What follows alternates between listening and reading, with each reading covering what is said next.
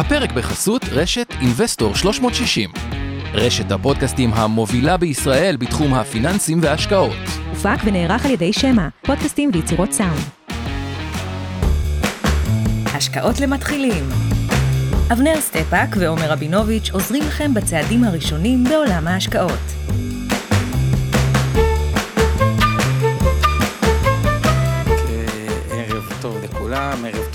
לקארין שמחליפה פה את אה, אבנר היום. שהוא, ערב טוב. אה, ומה שנעשה היום, ביקשתי מקארין אה, שנעשה בצורה מאוד מתודית את הנושא של תיקון 190 וקופת גמל להשקעה. זה כאילו נושא שאני בטוח שחלקכם שמעתם אולי ככה קופת גמל להשקעה או תיקון 190. אה, הכרתם את זה, אגב יש טיפה גם חיסכון לכל ילד, שאולי שמעתם על זה, מי שככה נולדו לו ילדים אה, אה, לאחרונה. אה, אבל זה מכשירים מאוד חכמים, מאוד מתוחכמים, שאפשר לעשות איתם הרבה יותר ממה שחושבים, ואז זה גם מעלה שאלות אצלנו בפירמה, אנחנו פירמה לתכנון אה, אה, פיננסי. רגע, איזה מסלול, איזה גוף, אה, איזה סכום, איזה מכשיר בכלל, איזה מכשיר בין האלטרנטיביות, למה זה משמש, לאיזה טווח, ועוד ועוד ועוד ועוד ועוד הרבה שאלות. אבל נעשה היום את הפודקאסט הפוך. נתחיל בצורה מאוד מתודית שקרין תוביל על המכשירים, ואז נעשה דיון אה, אה, פתוח, וככה מי שלא מכיר את אה, אה, קרין, חוץ מזה שהיא מתכננת פיננסית תותחית באינבסטור, גם היה לנו פודקאסט אה, סופר מעניין על הפקדות שוב, אה, סוף שנה, שקיבל תגובות מאוד מאוד אה, אה, טובות, לדעתי זה היה ב Investor Live אה, של ימי אה, ראשון. אה, אז אה, יוצאים לדרך. יאללה, מעולה. אז אה, קרין, אה, תציגי את עצמך ונתחיל. אז אה, נעים מאוד למי שלא מכיר, אני קרין ויילר, מתכננת פיננסית אה, כאן ב Investor אה, מזה כחמש שנים, אה, עשור בתחום, אה, בעלת תואר ראשון בכלכלה, CFP, שזה הסמכה בינלאומית לתכנון פיננסי ורישיון פנסיוני, והיום, אה, כמו שעומר ככה נגע בהתחלה, אה, אני אנסה להסביר לכם מאלף עד תף מה זה תיקון 190, מה זה גמל להשקעה, ואחר כך אני ועומר ככה נפתח דיון פתוח אה, למי זה מתאים, מה הדברים היותר מתוחכמים שאפשר לחשוב ולעשות ברמת התכנון אה, בשני המוצרים הנפלאים האלה. אז אנחנו נתחיל בתיקון 190. Um, ותיקון 190, אני חייבת קודם כל להסביר שזה תיקון למס הכנסה, זה תיקון מאוד מאוד רחב.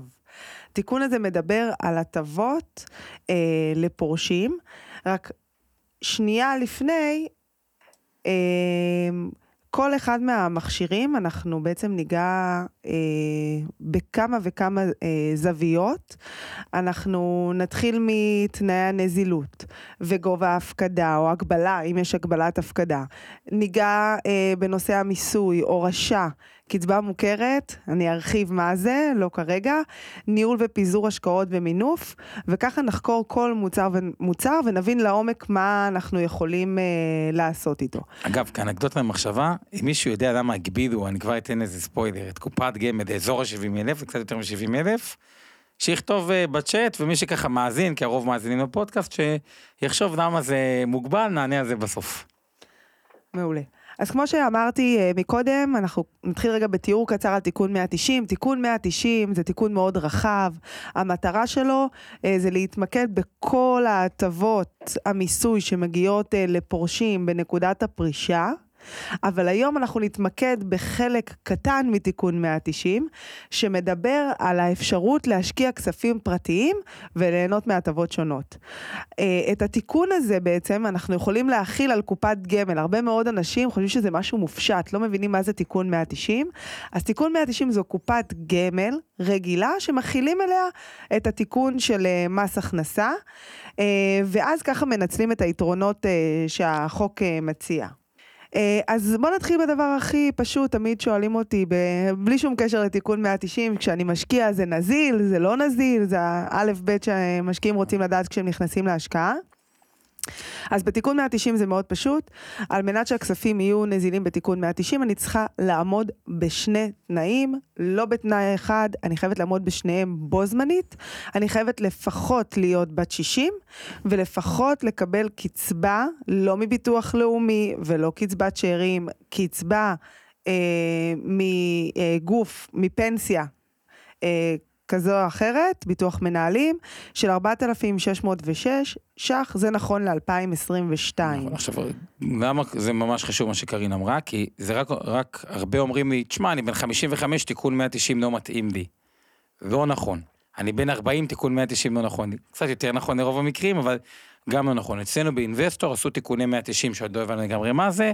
מי הכי צעיר שהיה פה זה היה גיל 30, אה, עד לכל גיל, כל גיל 90, כלומר, אז זה לא מתאים רק לגילאי 60 פלוס, אבל בואו נחזור רגע. נכון, אנחנו כרגע מדברים בצורה הכי מתודית שיש, כמו שאמרנו, על תנאי הנזילות. נכון. אחר כך נדבר על המשמעויות ומה כדאי לעשות עם זה, אבל בסופו של דבר, אם אני רוצה שהכסף יהיה נזיל, זה אלה שני התנאים שאני צריכה לעמוד בהם. Uh, הדבר, עוד, עוד uh, אלמנט של הנזילות, uh, כשאני מפקידה כסף לתיקון 190, באותה שנת מס, מתוך הסכום הכולל שהפקדתי, לא משנה מה גובה הסכום, 35 אלף שקלים יהפכו אה, אה, לקצבה, יירשמו כקצבה, זאת אומרת, גם אם אני בת 60 ויש לי 4,600 שקל קצבה, את ה-35 אלף שקלים אני לא אוכל למשוך בצורה הונית, כי אז אני אשלם 35 אחוז מס, זה משיכה כלא, שלא כדין. אה, ואני אומרת באותה שנת מס, כי אם אני ב-2022 הפקדתי 300 אלף שקל לתיקון 190, 35 אלף שקלים יהיו קצבתיים, ואם אני אפקיד ב-2023 עוד 100 אלף שקל, אותו סיפור יקרה מחדש. אבל יש סוגיות שצריך להבין ולנצל אותן, הרבה מאוד לא מכירים את זה. הם, צריך בשבילם להביא אישור מפקיד שומה, אבל אני אציין אה, מהם הסוגיות. אז סוגיה ראשונה, זה עצמאי עם הכנסה חייבת.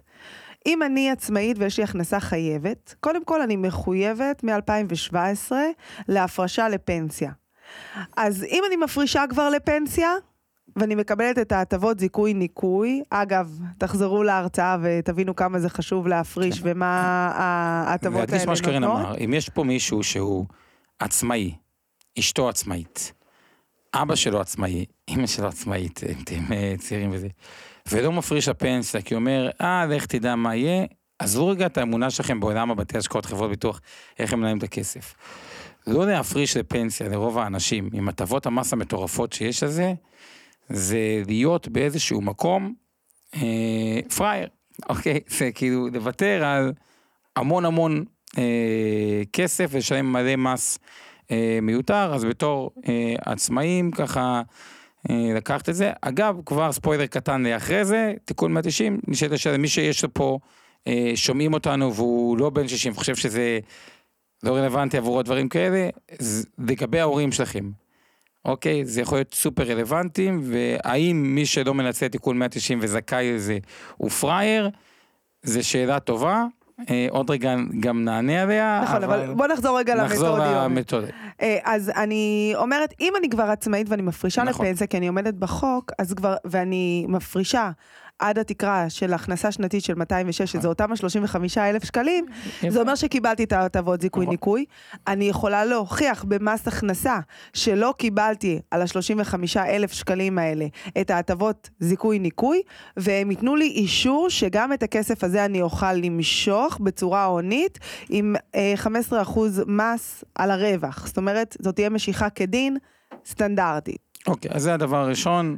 הדבר השני זה בעצם שאני עצמאית או שכירה עם הכנסה פטורה שלא חייבת במס. זאת אומרת שגם אם אני אפקיד לפנסיה, כי אני רוצה לדאוג לפנסיה שלי, לא קיבלתי את ההטבות, כי זאת הכנסה פטורה. אה, ואז אני מפקידה לתיקון 190, וגם שם אני לא מקבלת. גם כאן אני יכולה להוכיח שלא קיבלתי הטבות זיכוי ניכוי, ו... זה בדרך אה, כלל בעלי משכורות מאוד אה, גבוהות, מאוד נמוכות, מה שאת אומרת עכשיו, רק שיהיה לאנשים יותר ברור. לא, אני מדברת על הכנסה פטורה, עומר. הכנסה פטורה זה הכנסה נמוכה. הכנסה פטורה לגמרי. כן, אוקיי, הכנסה כזה פטורה. שזה- לא, יש גם, לא. אוקיי. אם אני פנסיונרית, שזה הרבה לא יודעים, אתה יודע, פנסיונרים אה, שיש להם פנסיה חייבת, והם אומרים, טוב, אני פנסיונרית, אבל יש לי פנסיה חייבת מעל 4,600, אני מעל גיל 60, אני חייבת ב... אה, אני יכולה לנצל את, את תיקון 190, הרוב מפקידים ולא מודעים לזה, שאחד, או של ה-35 אלף שקלים, שיגישו דוח באותה שנת מס ויקבלו את ההטבת זיכוי ניכוי. נכון, שזה אגב תרגיל, מה שקרין אומרת, סופר חכם, אז רק תפרטי עליו טיפה. אז שוב, כשיש לי הכנסה חייבת, גם אם היא מפנסיה. הכנסה חייבת זה כל הפנסיות של מי שבפנסיה, וזה לא משנה אם זה פנסיה תקציבית, או קיבלתם כבר מחברות הביטוח, נכון. בתי השקעות וכו', אוקיי, אז יש לכם פנסיה. אז אני... אין לכם כבר הפרשות פנסיוניות כי אתם לא עובדים. נכון, ואני מפקידה לתיקון 190, באותה שנת מס שהפקדתי, אני צריכה להגיש דוח, ואני אה, מוציאה אישור הפקדה, ואני אקבל אה, כמעט 35% חזרה. כלומר, טיפ ראשון, ככה שהוא סקופ להרבה אנשים, ככה שומעים אותו, לפחות מהתכנונים שאנחנו עוברים. רגע, אני בפנסיה, יש לי פנסיה גבוהה, אה, אני כבר לא מפריש הפרשות פנסיוניות כי אני בפנסיה. הפרשתי תיקון 190 או 35 אלף שקל אפילו קופת גמל, אני מקבל 12 אלף שקל, סוג של... חזרה. בחזרה מתנה. חסכתי 12 אלף שקל. עכשיו, נכון, הם יכולים, אגב, כאילו אתה כבר הזכרת את זה, למרות שזה לא קשור לנושא שלנו של תיקון 190, אבל פנסיונר יכול להפקיד כל שנה ולקבל את ההחזר הזה. נכון. תיאורטית להגיד, אוקיי, אבל הכספים, ברגע שעשיתי את זה וקיבלתי את הזיכוי ניכוי, הכספים נצבעים לקצבה. זאת אומרת, נכון. אותו אדם לא ימשוך את הכספים בצורה הונית. ואז הם יעברו פטור. ואז הם יעברו לדור פטור, לדור הבא פטור. קיצר, יש, יש פה איזה תרגיל מס רק למי שיש לו הורים, שבעצם ההורה מרוויח, אה, הורים בחיים בגילאים אה, אה, האלה, שההורה מרוויח בגדול פעמיים. פעם ראשונה הפקיד 35 אלף שקל וקיבל 12 אלף שקל לצורך העניין מהמדינה, שוב תלוי ברמת הפנסיה, אבל למי שיש לו פנסיה גבוהה, זה פחות או יותר נכון. המספר. פעם שנייה, כל הכסף עכשיו, הוא יהיה פטור, כלומר, הוא, כל השנים שהוא עושה תשואה, אה, הוא, הוא בעצם לא משלם מס, ובגלל שזה כספים פנסיונים, בהורשה, זה אפס מס. זה אפס מס. כלומר, אם יש, כאילו, מבחינת ה... זה התכנון מס האופטימלי ביותר על פני כדור הארץ לטובת הילדים של הורים. כי גם ההורה קיבל כסף בחזרה וגם קיבל את זה בירושה באפס מס ותשואות על פני הרבה מאוד זמן באפס מס שאין דברים כאלה. זה נכון, דבר שהוא... זה אפס מס, זה אפס. אפס מס בהורשה ו-12 אלף שקל. זה כאילו תחשבו, במקום שישאר להם 23 אלף שקל נטו, הם עשו תשואה של 50 אחוז. day one, כלומר, נכון. הפקידו 35, קיבלו 12, אבל עדיין יש 35, כלומר, עשו תשואה על 23 של 50 אחוז ברגע, פלוס, עם התשואה של 50, מה שהם הפקידו פלוס ה-50 אחוז, הכל נצבר, וחוזר באפס מס לילדים בהורשה עם כל התשואות. קיצר, תכנון מס שהוא באחריות הילדים נוודא, כי זה בעיקר עוזר אה, אה, לכם שמקשיב, בואו נכון. נמשיך. ואחרון, זה ממש זהה כמו לשכיר עצמאי עם הכנסה נמוכה, פנסיונר שעם פנסיה פטורה, בעצם הוא לא יקבל את ההטבות האלה, והוא יכול להוכיח שהוא לא קיבל את ההטבות על ההפקדה, ואז הוא גם את ה-35 אלף שקלים יכול למשוך. אני אגיד שבגדול בגדול, כשאנחנו מפקידים את תיקון 190, זה נכון שיש את כל הסוגיות האלה שאנחנו יכולים להנזיל בסופו של דבר את ה-35 אלף שקלים, אבל בתכנונים הנכונים והאמיתיים, גם אם ה-35 אלף שקלים הם נצבעים כקצבה, כמו שקורה ב-day one, אם הם יעברו לדור הבא באפס מס זה לא נורא. זאת אומרת, נכון, התכנון ואת... פה הוא תכנון נכון, גם אם אני משתמשת בזה ומעבירה רק את ה-35 אלף שקלים מתוך הסכום הכולל שהפקדתי, נכון, אה, הכלל הוא כזה, קיבלתם הטבות, קודם כל מדהים וזה טוב, לא קיבלתם הטבות, תוכלו למשוך את זה, אבל גם אם לא מתעסקים עם זה, הכל סבבה, ו... וזה עובר באפס. זה עובר לדור הבא, בואו נמשיך הלאה. אה, לגבי מגבלת הפקדה, אז אה, קודם כל בתיקון 190 אני יכולה לבחור לנהל את הכסף על ידי אה, קופה מנהלת של בית השקעות או חברת ביטוח, שהם, אני בוחרת בעצם את מסלול ההשקעה ואת רמת הסיכון והם מנהלים את הכסף, ואני יכולה גם לנהל את הכסף בעצמי. נכון. זה נקרא שני. IRA, שזה קופה בניהול אישי. ב-IRA יש לי מגבלת הפקדה של עד 5.4 אה, מיליון אה, ש"ח נכון לשנת 2022, ובתיקון 190, בגדול... אם רוצים להיות מדויקים, 5.4 מיליון 71 ככה למי שממש אה, התבאס שזה כאילו סכום נמוך מדי אז ככה. אה, ובתיקון 190, אם זה תיקון 190 מנוהל, אה, אז מעל, עד 9 מיליון לא צריך אישור מיוחד מפקיד שומה. אם רוצים להפקיד מעל 9 מיליון שקלים לתעודת זהות, אז אה, צריך להביא מפקיד שומה אישור על מס 15% או פשוט תבואו. לאינבסטור ונדאג לכם כבר לכל הדברים וזה גם אפשרות. גם כן. אפשרות, בהחלט. נעבור לדבר, אחד הדברים היותר חשובים כשאני אה, בוחרת אה, מוצר אה, להשקיע בו, וזה האלמנט של המיסוי.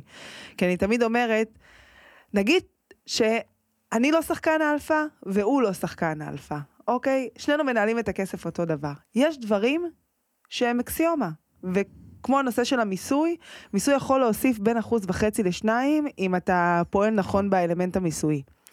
אז הדבר הראשון שאנחנו מדברים עליו הרבה מאוד ב Investor זה הנושא של הדחיית מס. תיקון 190, בין אם זה תיקון 190 מנוהל, או בין אם זה תיקון 190 IRA, מאפשר דחיית מס מלאה. זאת אומרת, אם זה תיקון 190 מנוהל, אני יכולה לעבור בין מסלולי השקעה, בין רמות סיכון אה, שונות, ולא אשלם על זה מס, ובין אם אני מנהלת את זה בעצמי, כשאני אמכור אה, ניירות ערך, אני לא אשלם אפס מס. ואנחנו מבינים מנוהל מה... הכוונה זה כמו גוף כמו מיטב דש לדוגמה בבית השקעות שמנהל עבורכם. נכון, מסלול כללי, מסלול מנייתי, כמו שאתם כן. מכירים בטח מקרנות ההשתלמות שלכם או מהפנסיות. המשמעות של דחיית מס היא ריבית דריבית. בסוף את האחוז הבא אני עושה על קרן גבוהה יותר, והריבית דריבית היא משמעותית, אנחנו יודעים ומדברים על זה הרבה. עוד יתרון שהרבה לא מכירים, זה משיכה חלקית. Uh, במשיכה חלקית בעצם החוסך uh, ייהנה מאיזשהו חישוב יחסי בין הקרן לבין התשואה.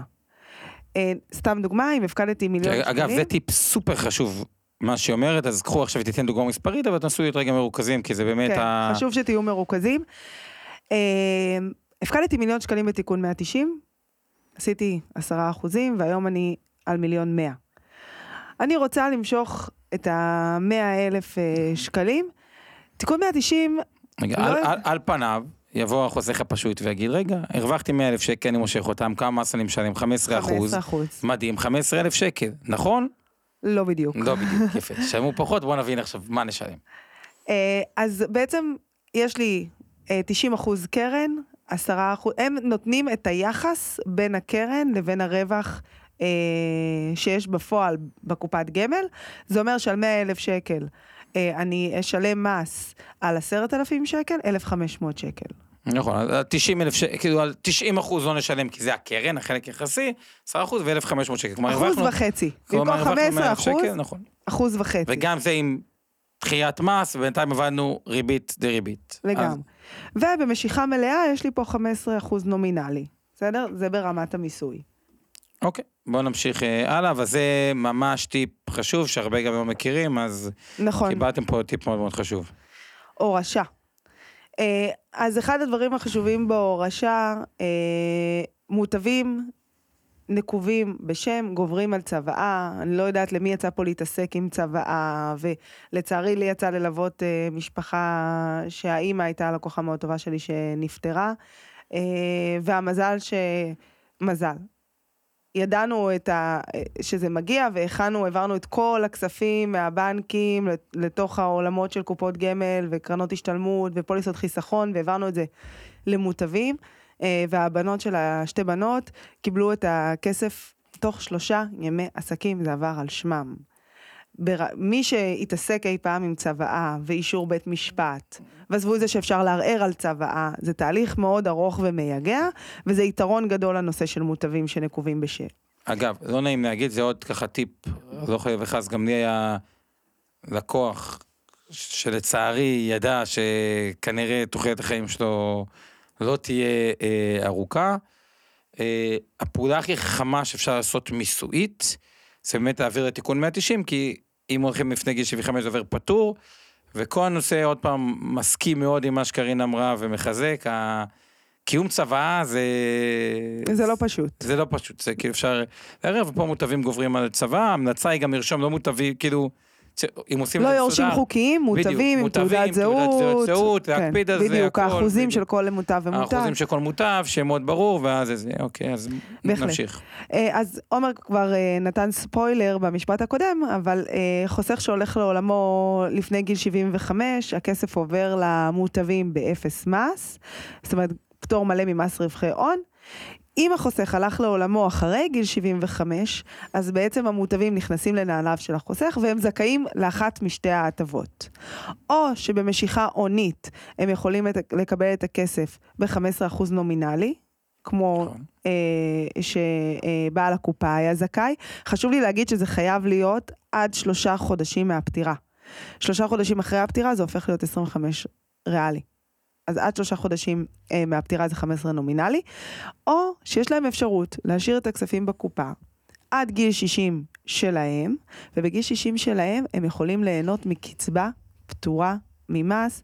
גם, זה אומר שזה גם פטור ממס רווחי הון, וגם זו קצבה שלא מצטרפת למדר... להכנסות שחייבות במס שולי, והיא לא אה, ממוסת אה, בכלל. ועוד אלמנט, ש... אגב, רק שאלו פה, ה-15% מס זה עד שלושה חודשים אם מושכים, החלק של ה-25% מס, אם לא מושכים אחרי שלושה חודשים, זה רק מאותה נקודת זמן, או שזה... אה? תאורטית זה אמור להיות מהרווח המצטבר אה, שאחרי. אה, אני, אני אגיד את האמת שאני לא כזה בטוחה שחברות הביטוח ידעו לעשות את ההפרדה הזו.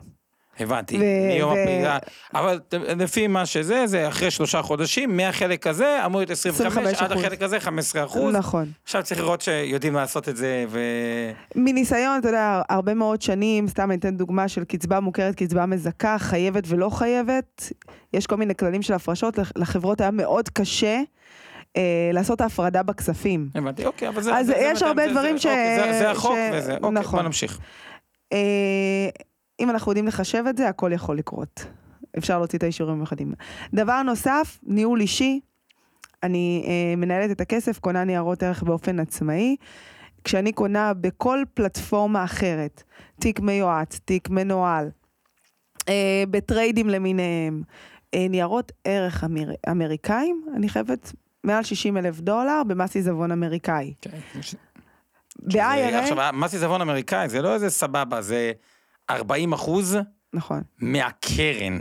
כאילו, השקעתם 300 אלף דולר, זה 120 אלף דולר מהקרן, לא מהרווחים. אוקיי, בוא נמשיך. אה, העלו פה איזושהי רק שאלה לגבי הנושא של הצוואה, לא קשור למתי היא נכתבה, לפני, אחרי, באותו רגע, היא לא גוברת על אה, מוטבים. אה, אז פה באמת אין את החשיפה למס עיזבון אמריקאי. Uh, הדבר הבא זה הנושא של uh, קצבה מוכרת, ככה זרקתי את זה כבר כמה פעמים. אז קצבה מוכרת זה קצבה שלא חייבת במס. לא מס רווחי הון ולא מצטרפת להכנסות חייבות במס שולי, ולכן היא גם לא ממוסה במס שולי. אז תיקון 190 מאפשר לחוסך uh, לקחת על ההון הצבור פלוס הרווחים, כל ההון הצבור, uh, קצבה פטורה לחלוטין. אחרי זה נדבר איפה זה נכנס ולמה זה מתאים. אגב, טיפ, זה, זה ממש חשוב מה שקרין אמרה, טיפ הרבה מתבלבלים בין מוכרת למזכה. אז אני אתן לכם איזה טיפ שלי עזר אה, בכל העולם הזה. מזכה.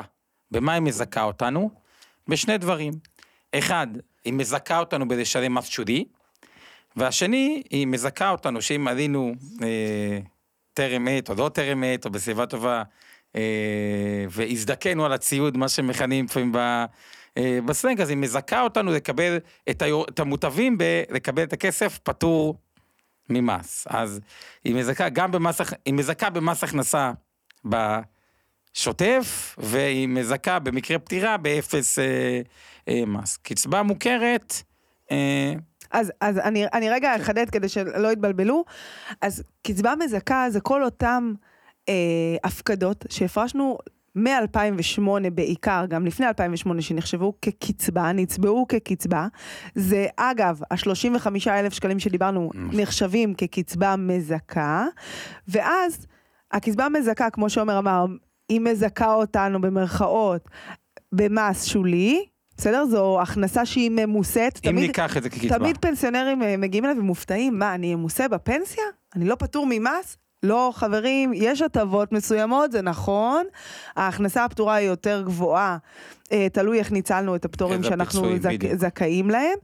אה, אבל אתם לא פטורים ואתם חייבים במס.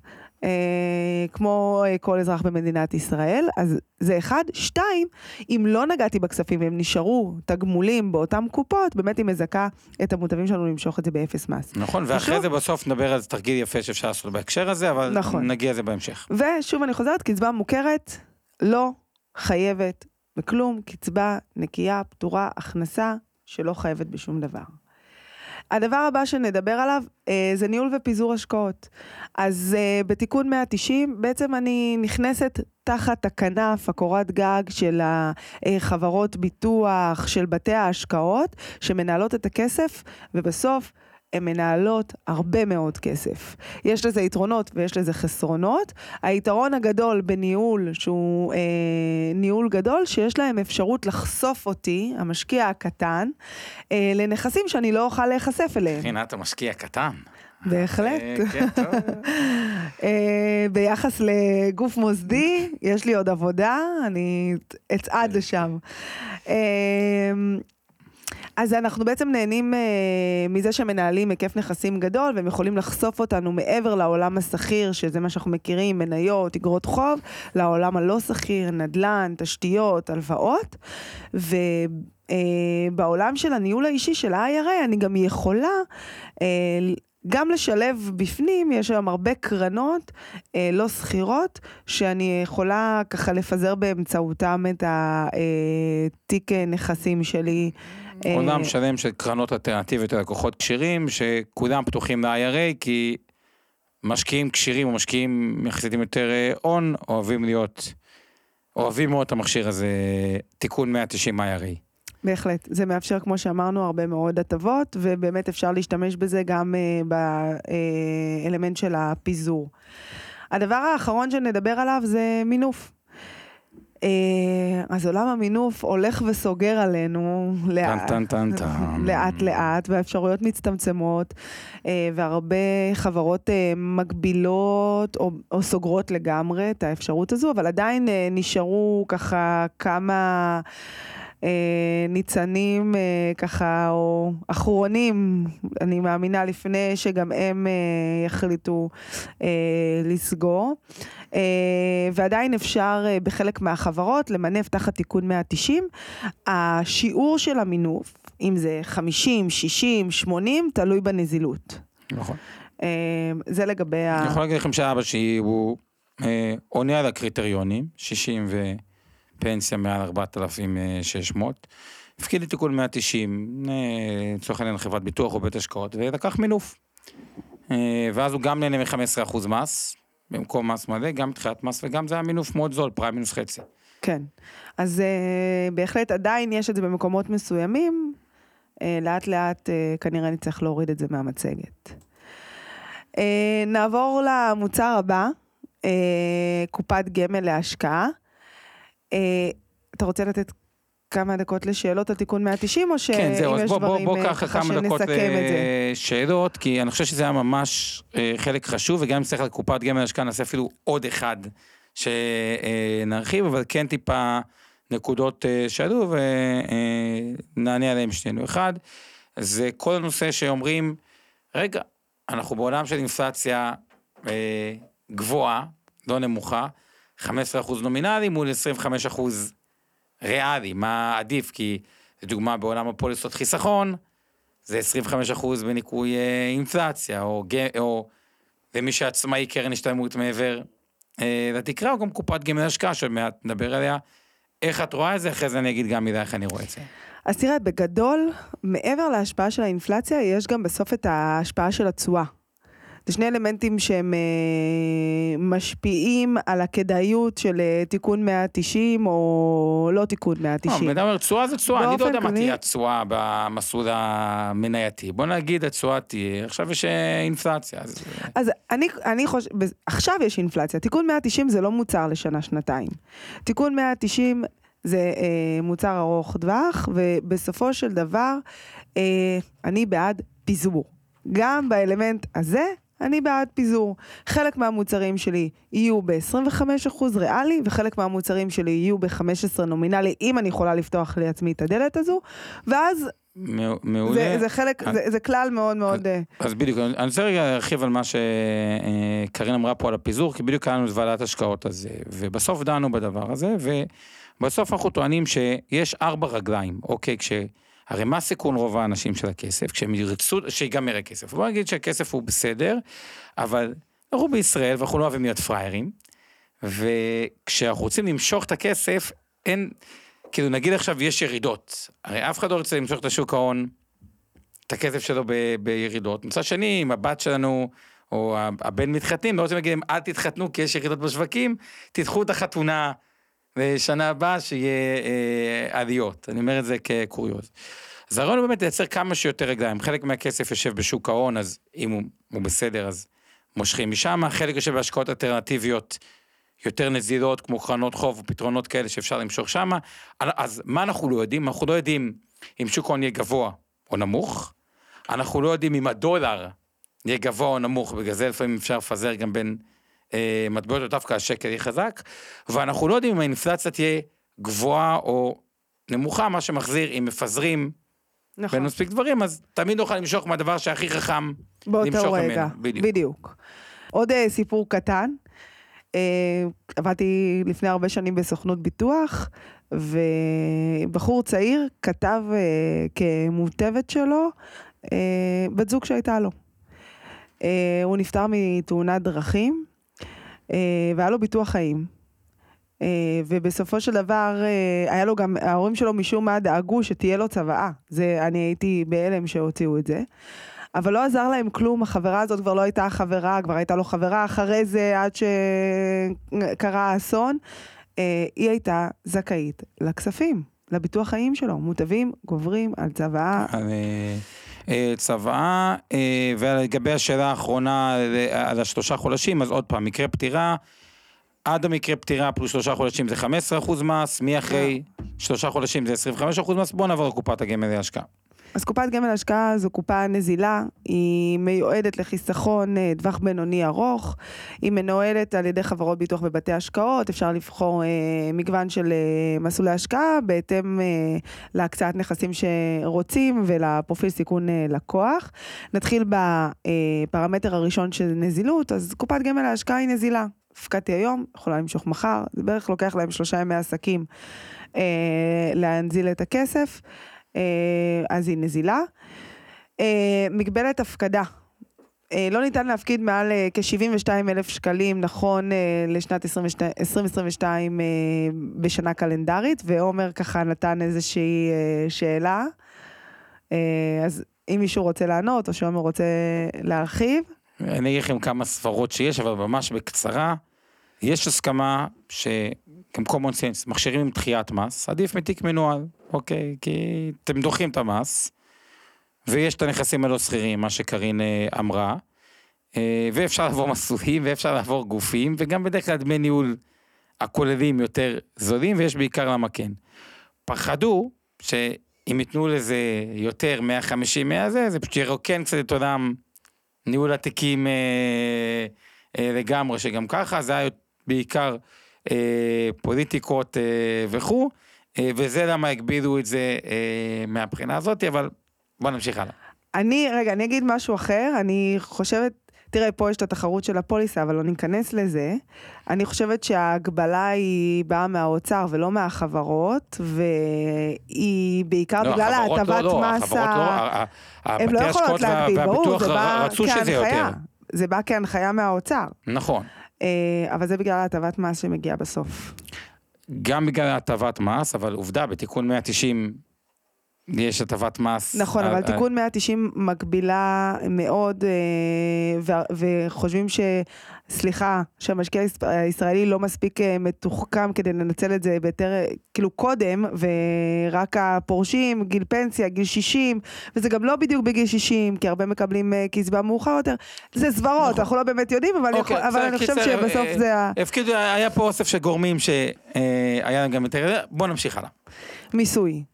אז גם כאן, קופת גמל להשקעה, היא דוחה מס, אפשר לעבור בין מסלולים, וסליחה, יש פה טעות, אין פה מכירה של ניירות ערך, כלומר, אני לא יכולה לנהל אה, קופת גמל ב-IRA. אין ניהול אישי, קופת גמל להשקעה, היא רק תחת אה, ניהול של הגופים המוסדיים, ומה שאפשר לעשות פה זה לעבור אה, בין מסלולי השקעה, בין רמות סיכון, עם דחיית מס, ודיברנו על זה שזה משפיע על הריבית דריבית.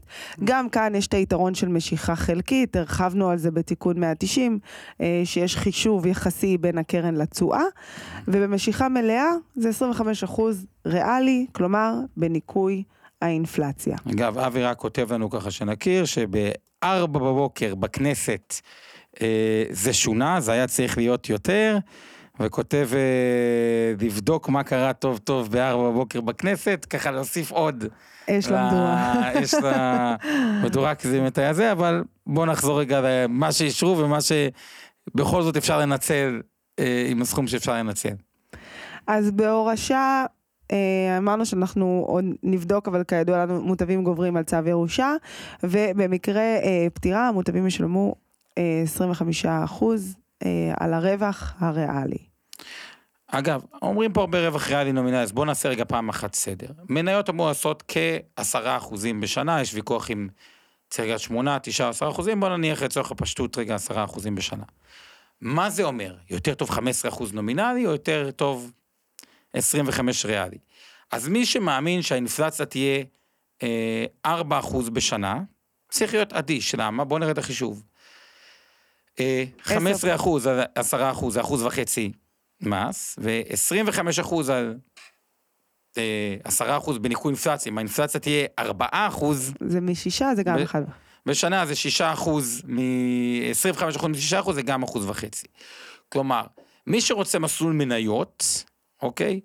אה, ומאמין במניות שזה יעשה פחות או יותר את מה שזה עשה בעבר, כעשרה אחוזים, ומאמין שהאינפלציה תהיה יותר מארבעה אחוזים בשנה בממוצע, עדיף 25 אחוז 25% אה, ריאלי. ריאלי, למרות שזכות, תיקון 190 אפשר גם להוציא את זה באפס כקצבה, או בפטירה לפני גיל 75 זה גם באפס, אוקיי? מי שחושב שהאינפלציה תהיה מעל 4 אחוזים, אה, מתחת, אתה מתכוון. מתחת, תיקון 190, וככלל, ככל שהולכים בכיוון יותר של השקעות אלטרנטיביות, סלש מניות, שזה אמור לעשות את ה-18 אחוזים, עדיפות ל-15 אחוז נומינלי, וככל שהולכים יותר למסלול הכללי, שזה עולם שנקרא לו 4-5 אחוז, אז זה הריאלי. אז זה אה, ריאלי. בואו נמשיך. אה, קצבה מוכרת, הרחבנו על זה, אה, את המשמעות של קצבה מוכרת, אבל קופת גמל להשקעה מאפשרת לחוסך עצמו, החל מגיל 60 שלו, לקחת את הכסף כקצבה מוכרת, אמרנו, כל הרווחים פטורים, הקצבה פטורה, הטבה מדהימה. הדבר הבא זה פיזור השקעות, אה, אז גם פה אמרנו, אנחנו תחת אה, גוף מוסדי, היקף נכסים גדול, אז יש הרבה מאוד מסלולים.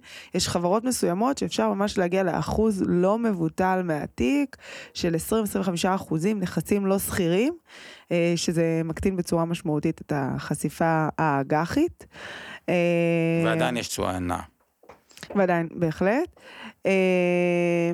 משיכה הונית של קופת גמל בכל גיל חייבת במס 25 אחוז. בניכוי אינפלציה, נכון? של קופת גמל להשקעה, לא כל קופת גמל, של קופת גמל להשקעה.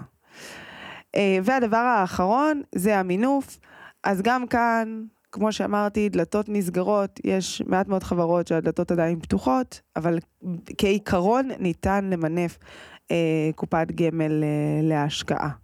אה, עומר, ככה עברנו באמת בצורה אה, מאוד מתודית והעמקנו בעולם של אה, תיקון 190 מול, מול אה, קופת גמל להשקעה, אבל אתה יודע, עשיתי את זה לא מעט פעמים אה, ככה בקריירה שלי, ועדיין אנשים מגיעים אליי. אה, ולא בהכרח יודעים אה, לקבל את ההחלטה בעצמם, האם אה, זה נכון לבחור בקופת גמל להשקעה, תיקון 190. אז מה שאני ועומר ככה ננסה לעשות, זה לתת איזה שהם טווחים או סוגיות מסוימות שיכולים לתת לכם איזשהו מענה ראשוני, ולהבין קודם כל איכשהו לסווג את עצמכם, אם כאן או כאן, ואני ככה אחר כך אתן עוד איזשהו טיפ. אז אנחנו נדבר על אה, בעצם סוגיות נפוצות בקבלת החלטה, תיקון 190, קופת גמל להשקעה, אני לא יודע, אה, בואו נחליט. אז עומר, ככה בוא תעזור לנו, אנחנו בגילאי אה, ככה 0 שנה עד 20, לא בדיוק מודעים, לא יודעים בכלל מה זה, זה נטו בעיקר באחריות ההורים והסבים והסבתות. מה, מה היית ממליץ בטווחים האלה? לא, בטווחים האלה זה קל, קופת גמל להשקעה, זה החיסכון הכי טוב, לילד יש בר מצווה, יש יום הולדת, יש הכל, אפשר או במקום לקנות מתנה עם ההורים, פשוט להפקיד קופת גמל להשקעה, אנחנו מאוד אוהבים יותר את המסלולים המנייתיים בגיל הזה. אה, הדילמה היחידה שיש פה, גילאי 0 עד 20, זה האם זה סכום חד פעמי בדרך כלל, או סוג של איזה הוראת קבע אה, אה, קבועה, אה, אבל הדבר הכי טוב שאתם יכולים לעשות לטובת הילדים, הנכדים, לשים להם במסלול דוחה מס, מסלול מניות בגיל צעיר, אין מתנה טובה יותר מזה לילד, ומי שרוצה שבתור סבא וסבתא שיגידו, סבא וסבתא היו גאוני על, הם היו הגאונים שבגאונים, יחידי סגולה, זה בדרך כלל שמע את זה ממי שיפקידו לו אה, קופת גמל להשקעה, אה, יותר נכון כנראה לעשות את זה מסלול מניות. אז אני רק אגיד שזו לא, לא בדיוק דילמה. הפתרון הכלכלי הוא די ברור האם להפקיד אה, הפקדות שוטפות או להפקיד הפקדה חד פעמית. הרי ברור לנו שהפקדה חד פעמית המשמעות של הריבית דריבית תהיה יותר גדולה מהפקדות שוטפות. הדילמה היא ביכולת. נכון. ביכולת המשפחתית, כמובן שאם יש את היכולת, העדיפות היא הפקדה חד פעמית, בסדר? כדי שניתן באמת את הפתרון, ואם לא, אז uh, עדיין עדיף מאשר בכלל לא לעשות הפקדות שוטפות. נכון, uh, לגמל ההשקעה. אבל רק uh, נקודה אחת לגבי זה, יש משהו גם, ואני אקבל את הלוגיקה הזאת, אם יודעים, חינוכי שעושים הפקדה קבועה, שאתם בעצם מראים לילד על ידי שתי עקרונות, אחד, התמדה. דווקא זה לא סכום מאוד גדול, זה 100, 200 שקל בחודש, אבל התמדה וריבית דריבית, מראים לו את האפקט של זה, ויש פה איזה אלמנט חינוכי, אז גם זה... אלמנט חינוכי אה, שעולה כסף, כן, אני אה, בעד אלמנטים חינוכיים. בוא נמשיך הלאה. אה, רק מישהו ככה העלה, לא עדיף פוליסת חיסכון, אז לא בדיוק, כי תלוי בסכום, בסדר? אבל אם הסכום הוא נע בסכומים שאנחנו מדברים בגמל ההשקעה, אז בסופו של דבר נפתחת לי פה עוד דלת. של הקצבה המוכרת, והורה שיהיה מספיק חכם להסביר לילד שלו את המשמעות, אז הוא יוכל לאפשר לילד שלו בגיל 60 לקבל את זה אה, פטור. לא, עכשיו אני רוצה להדגיש פה מה שקרין אמרה, כי זה מאוד מאוד חכם שמבינים את המשמעות העמוקה של זה. אם אנחנו ניקח סכום כסף לא גדול, אוקיי? מגיל אפס, והגיל הפנסיוני שלו, ריבית דריבית, בלי זה, אז כביכול ברור שמי שמפקיד לנכד לא חושב על זה שהוא ייקח את זה כקצבה פתורה, זה הרי לא עובר. אבל, גם מי שהפקיד את הקופות גמל ל-15 שנה, אוקיי, ושאחרי 15 שנה זה היה פטור ממס, אוקיי, לא חשב שאנשים ישאירו את זה כזה טווח ארוך, אבל גם אף אחד לא מוציא את זה. תתפלאו שבסוף אנשים מבינים, האפקט של אה, 60 שנה אה, כסף שאפשר למשוך אותו באפס מס, הוא ענק, ומקבלים פה אופציה, זה כמו אופציית כל, כאילו, זה אופציה בחינם, כאילו, למה לא? זה לא עולה כסף.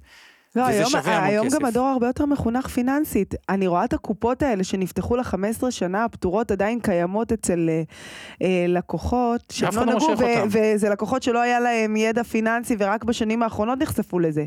אז בטח הדור הצעיר של היום יהיה הרבה יותר מודע, וזה באמת אה, פותח פה דלת מאוד אה, אה, משמעותית. בוא נדבר על הטווח גילאים היותר מסורבל, עומר. יאללה. אני אדבר על 20 אה, עד 50 אה, ככה. אה, בעלי הכנסות, שאני מדברת פה ככה גבוהות, אני מדברת סביב ההכנסות ה-30 פלוס.